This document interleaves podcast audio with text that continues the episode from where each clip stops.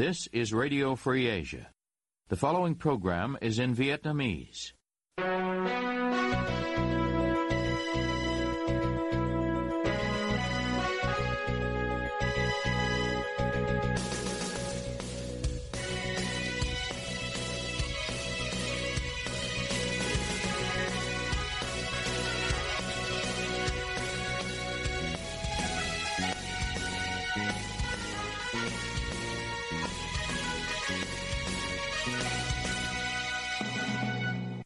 Đây là đài Á Châu Tự Do, phát đi từ thủ đô Washington, D.C., Hoa Kỳ. Toàn ban cùng Nguyên Lam xin kính chào quý thính giả.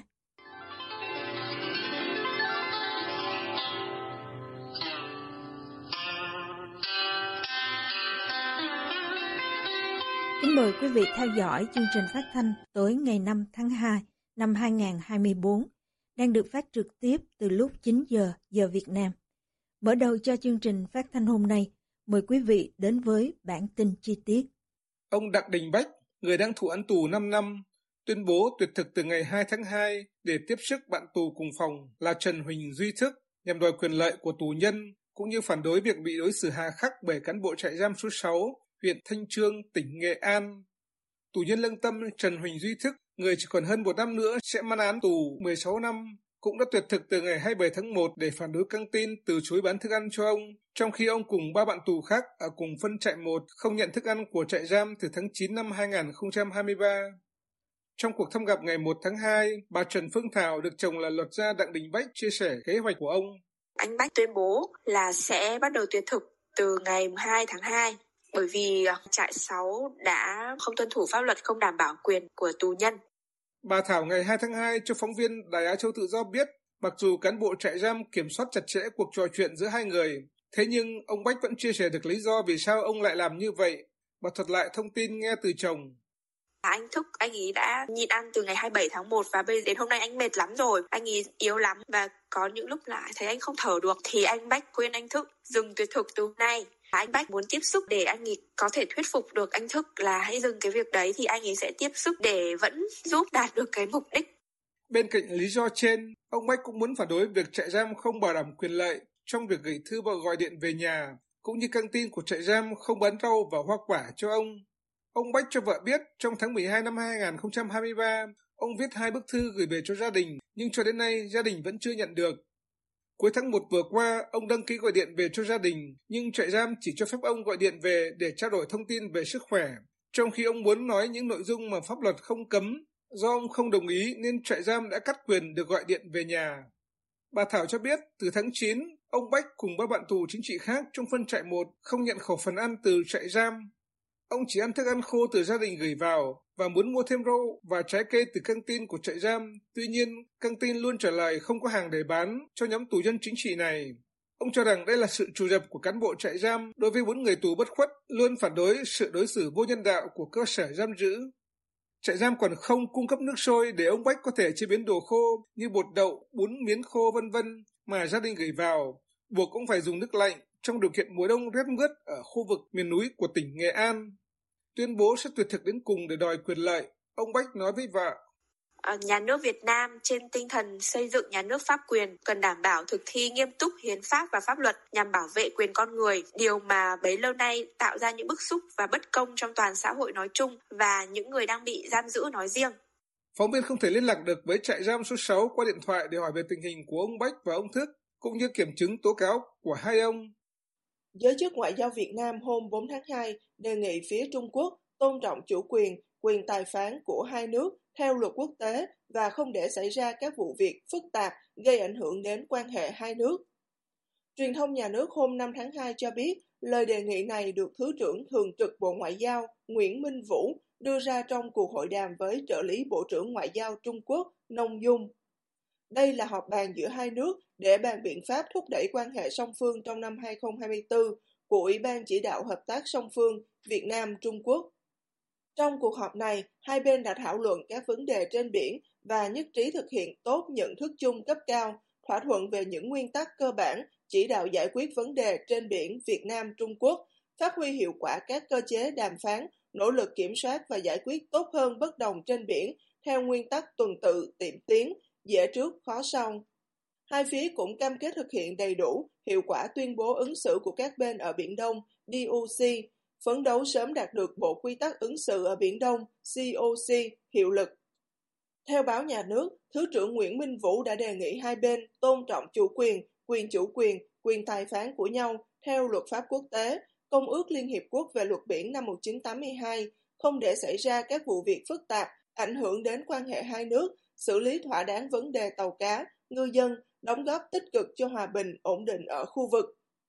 Trên thực tế, trong nhiều tháng qua, Trung Quốc liên tục điều các tàu hải cảnh, dân quân biển và tàu khảo sát vào vùng đặc quyền kinh tế phía nam của Việt Nam, theo các dữ liệu quan sát về tàu biển được ghi nhận. Trong đầu năm nay, Đài Á Châu Tự Do đã đưa tin về việc Trung Quốc điều tàu tuần tra lớn nhất nước này vào khu vực bãi tư chính ba lần trong vòng một tháng. Đáng chú ý là tàu này vào vùng biển của Việt Nam vào khi Chủ tịch Trung Quốc đến thăm Hà Nội vào hồi đầu tháng 12. Trung Quốc là nước đòi chủ quyền phần lớn diện tích vùng Biển Đông dựa theo đường đất khúc 9 đoạn mà sau này Bắc Kinh tăng lên thành 10 đoạn mà nước này tự vẽ ra trên biển.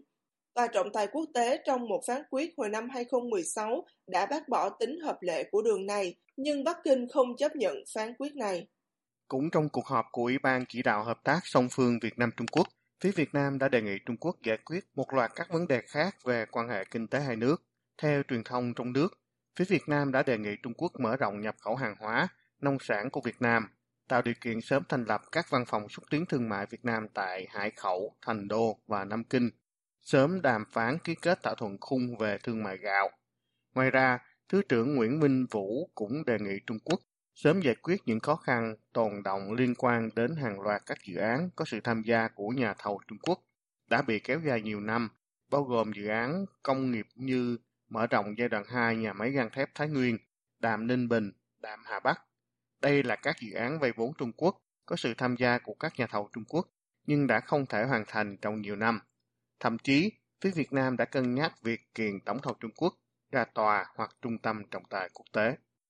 Việt Nam trong năm 2023 đã vượt Trung Quốc, trở thành quốc gia xuất khẩu nhiều nhất các mặt hàng dệt may sử dụng lao động cưỡng bức người Uy Duy Ngô Nhĩ và Mỹ, theo số liệu của Cục Hải quan và Biên phòng Hoa Kỳ.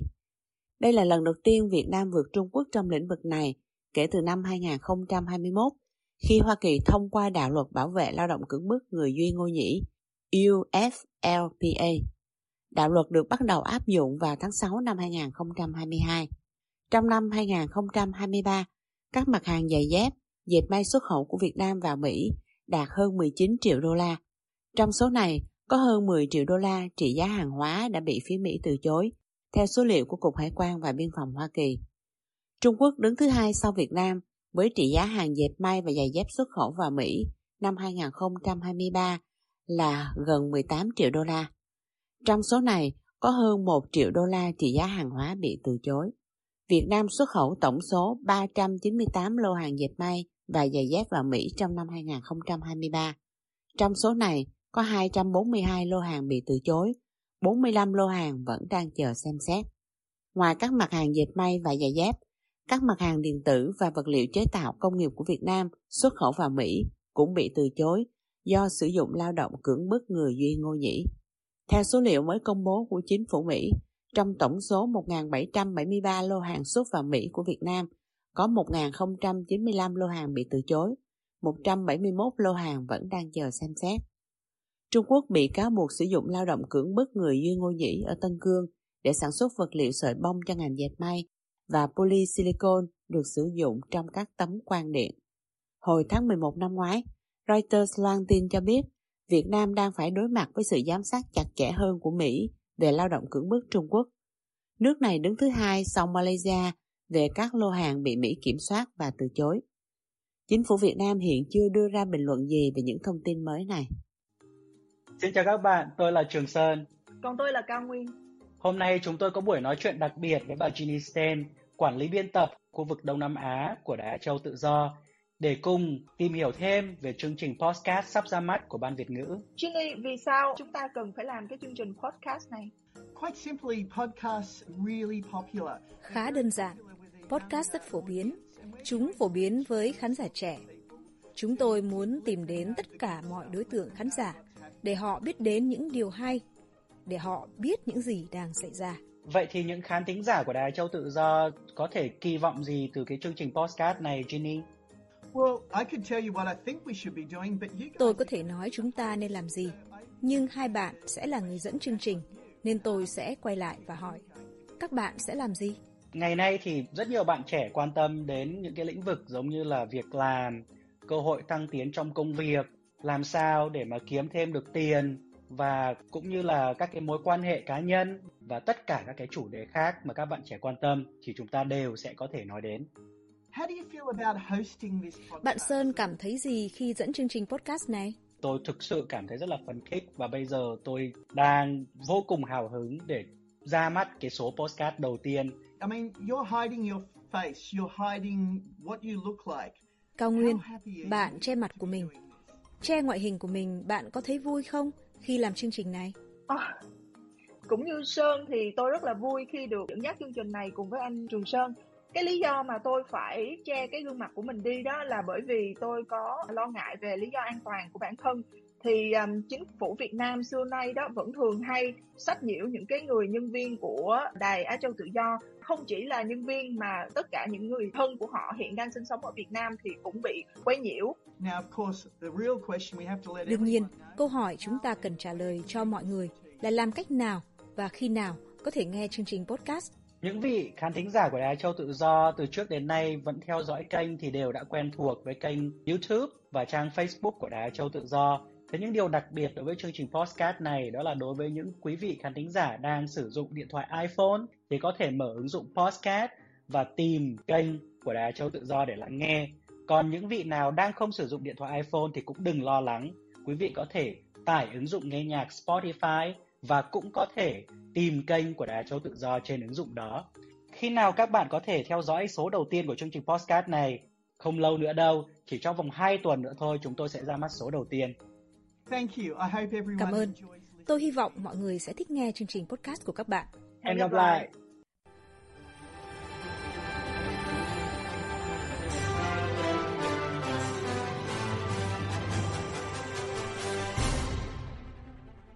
Quý thính giả đang theo dõi chương trình phát thanh của Đài Á Châu Tự Do. Ngoài các trang Facebook và YouTube, quý vị cũng có thể đón nghe các chương trình phát thanh của đài qua vệ tinh Intelsat 17 băng C ở 66 độ Đông và vệ tinh 19 băng C ở 166 độ Đông. Tiếp nối chương trình, mời quý vị đến với bài Cơ quan chức năng vẫn làm ngơ sau gần nửa năm tù nhân lương tâm Đặng Đình Bách tố cáo bị hành hung do Cao Nguyên thực hiện. Đã gần nửa năm kể từ khi tù nhân lương tâm Đặng Đình Bách tố cáo bị quản giáo ở trại giam số 6 đánh đòn hiểm vào đầu, nhưng trại giam vẫn không điều tra làm rõ. Bà Trần Phương Thảo là vợ của tù nhân lương tâm Đặng Đình Bách cho RFA biết thông tin trên. Đồng thời bà nói thêm rằng các đơn từ tố cáo mà bà đã gửi đến cho Viện Kiểm sát Nhân dân tỉnh Nghệ An từ ngày 15 tháng 12 cho đến nay vẫn chưa được phản hồi. Mặc dù, theo luật tố cáo, thì cơ quan này phải trả lời cho người gửi đơn theo đúng quy trình trong vòng 30 ngày kể từ khi nhận được đơn. Bà Thảo cho biết, trong đơn bà tố cáo đích danh cán bộ quản giáo trại giam Nguyễn Doãn Anh, số hiệu 554526, là người đã trực tiếp đánh vào đầu chồng bà từ phía sau hồi cuối tháng 8 năm 2023. Bà cũng tố cáo trại giam số 6 đã không có bất kỳ hành động thăm khám và điều tra làm rõ vụ việc chồng bà bị đánh.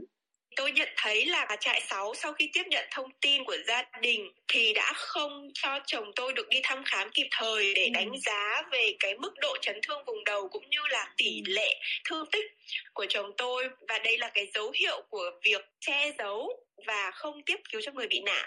Trước đó, hôm 31 tháng 8, ông Bách gọi điện về cho gia đình tố cáo mình và ba tù nhân chính trị khác ở cùng tổ A, phân trại số 1, trại giam số 6 bị một nhóm tù nhân khác tấn công uy hiếp tính mạng ngay trước mắt của các cán bộ quản giáo. Ngay sau cuộc gọi này, ông Bách bị chính cán bộ quản giáo đánh vào đầu, để lại vệt thâm tím dài 7cm ở phía sau gáy.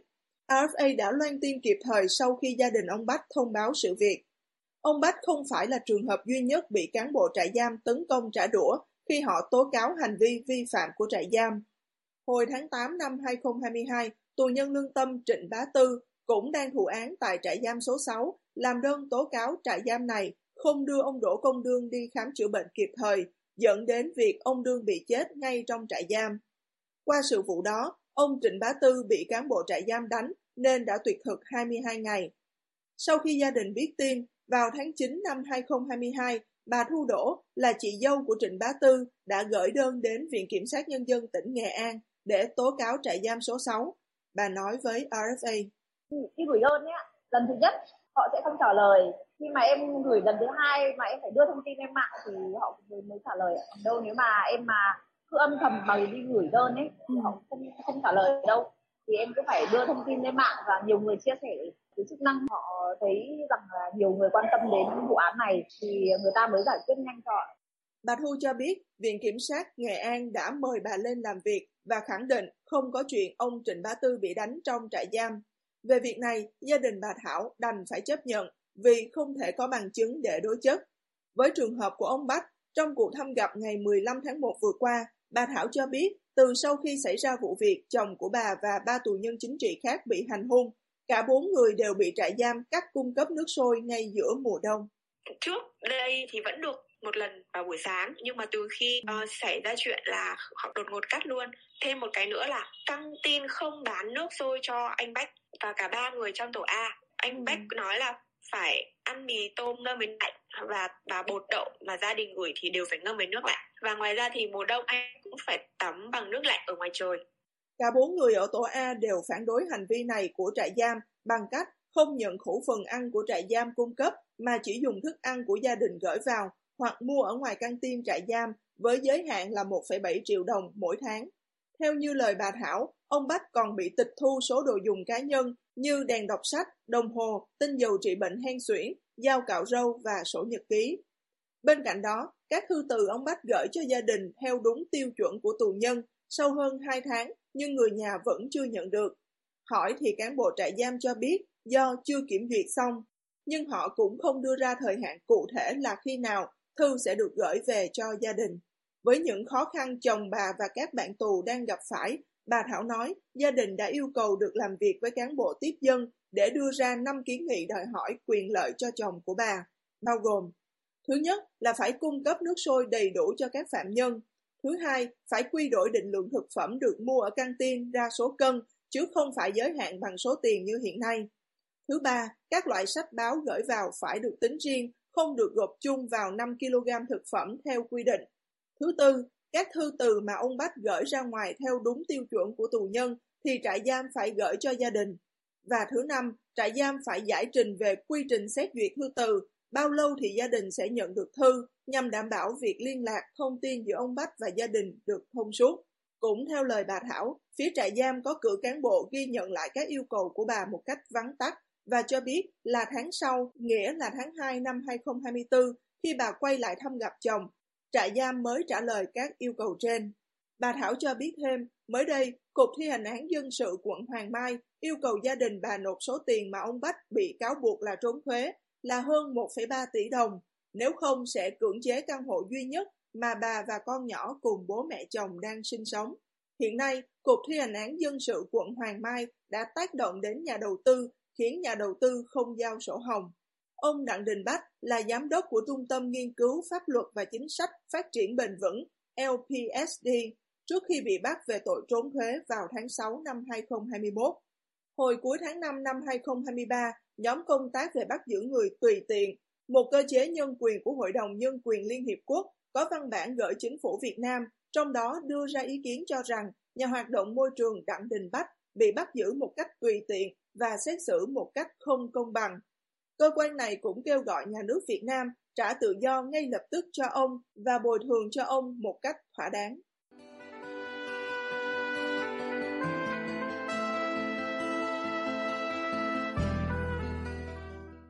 Quý tín giả vừa theo dõi chương trình phát thanh tối ngày 5 tháng 2 năm 2024 của Ban Việt ngữ Đài Á Châu Tự Do.